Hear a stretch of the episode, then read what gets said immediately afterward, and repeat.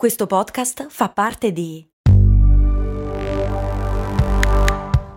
Voice Podcast Creators Company.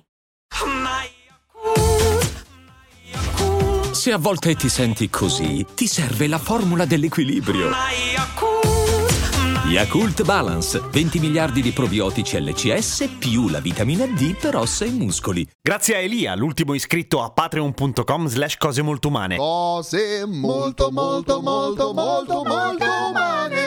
Grazie ad Andrea per la sigla fighissima. Mentre invece un altro patron, Matteo, un po' di tempo fa mi ha fatto una domanda assolutamente innocua, che però mentre mi sono messo lì a cercare di capire come rispondere, mi sono ritrovato in una cavolo, in un gorgo di razzismo pazzesco linguistico, mi spiego. La sua domanda era molto semplice. Come mai la fila indiana si chiama fila indiana? Ok, contenuto di razzismo in questo modo di dire relativamente poco, nel senso che, ok, stavano chiamando indiani delle persone che abitavano in Nord America, per cui non c'era esattamente cura delle origini, ma d'altra parte erano completamente persi, non capivano un cazzo che erano nella parte sbagliata del mondo. Perché fila indiana? Perché i nativi americani camminavano quando erano in guerra, soprattutto in operazioni un po' da corpi speciali. Camminavano, anche se erano tanti, marciavano in fila indiana nel senso cercando di camminare il più possibile uno sulle orme dell'altro, cioè quello dietro camminava sulle orme che lasciava quello davanti. Perché? Per non lasciare una traccia facilmente decifrabile che facesse capire al nemico in quanti erano. Ok, magari non riuscivano a camminare esattamente uno sull'orma dell'altro, per cui era difficile che sembrasse una persona, ma era difficile capire che erano centinaia, per esempio, e questo ovviamente dava un vantaggio nel momento in cui attaccavano, oppure venivano attaccati molto più probabilmente. Questa domanda però mi ha fatto venire la curiosità di andare a cercare altri modi di dire che hanno a che fare con popolazioni e in genere un modo di dire che si attacca a un comportamento generalizzato di un'altra popolazione, vabbè, è, è intrinsecamente razzista, nel senso che stai dicendo che tutti turchi fumano tantissimo, ad esempio, ma questo è uno dei più innocui, fumare come un turco, perché c'è una ragione più o meno storica, vale a dire questa, cioè nel XVI secolo il monarca dell'epoca era particolarmente rigido, un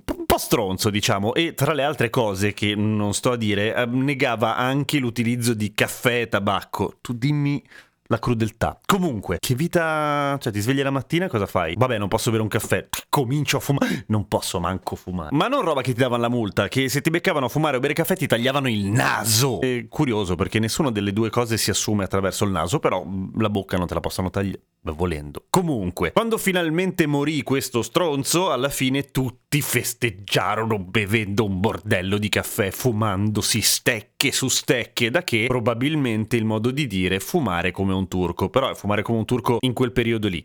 Vabbè, e da lì si scende verso il basso perché c'è lavorare come un nero, anche se originariamente non era così. E perché è terrificante? Non va spiegata, però lo spiego lo stesso, perché si riferisce naturalmente alle persone in stato di schiavitù, cioè persone che stanno lavorando tanto perché se no le ammazzano, cioè nel senso non è che si diver- non è che hanno il pallino di lavorare alacremente per l'uomo bianco colonizzatore. Per cui la parte brutta non è nell'utilizzo della parola nero ma con la G, che in realtà non è tendenzialmente è desueta ma non ha lo stesso peso. Se avete ascoltato cose molto americane nell'altro podcast che faccio invece con un mio amico che si chiama Cristiano Valli e che abita in California abbiamo fatto una puntata intera sulla N-word e su quanto sia vietata vietatissima negli Stati Uniti. Qua la parola nero con la G sto evitando di dirla ma tendenzialmente non è intrinsecamente razzista. È solo desueta se vuoi ma originalmente quello era il nome di quell'etnia. Anzi ai tempi si diceva razza e quello fa molto più schifo. Oggi non si usa non la usiamo usiamo più perché suona molto male. Ma al di là di tutto, lavorare come un nero voleva dire lavorare come uno schiavo, una persona che stava soffrendo moltissimo a causa della stronzaggine di altre popolazioni che si sentivano superiori. È orrendo, è un modo di dire che non sarebbe mai dovuto esistere. Ma peggio di questo, e questo non lo so, secondo me qua è una questione del fatto che non si sa tanto, perché in realtà quando lo capisci,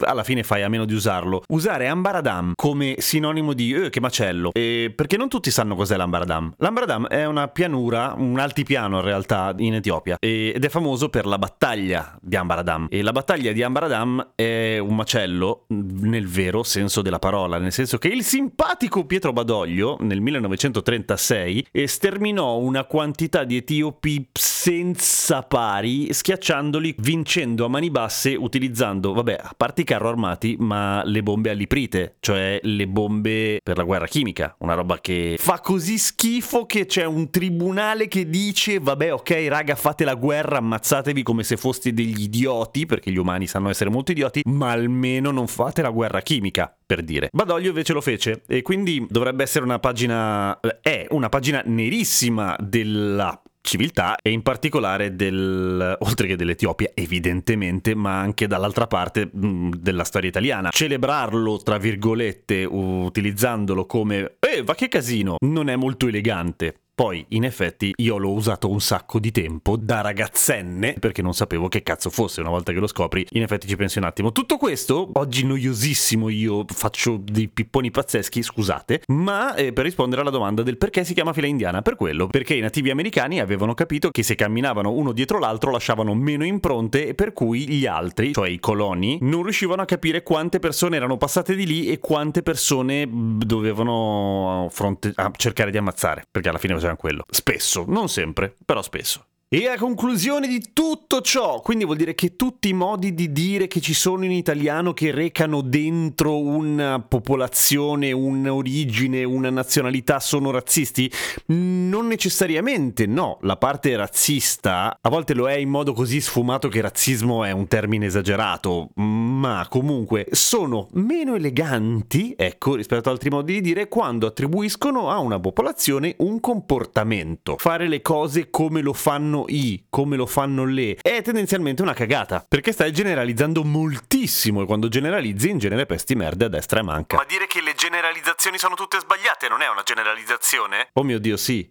Impazzisco! Come è una cagata, ad esempio, che la canottiera negli Stati Uniti, soprattutto nell'East Coast, venga chiamata wife beater perché è quella che usavano tipicamente gli italiani immigrati e wife beater vuol dire picchiatore della moglie perché gli italiani erano considerati quelli che menavano le mogli. Non elegantissimo, giusto? Non tanto. Comunque volevo dirvi che ho questo tono non per fare il drammatico, è solo che ho molto sonno e domani pure mi sveglio presto. Ah. A domani con cose molto umane.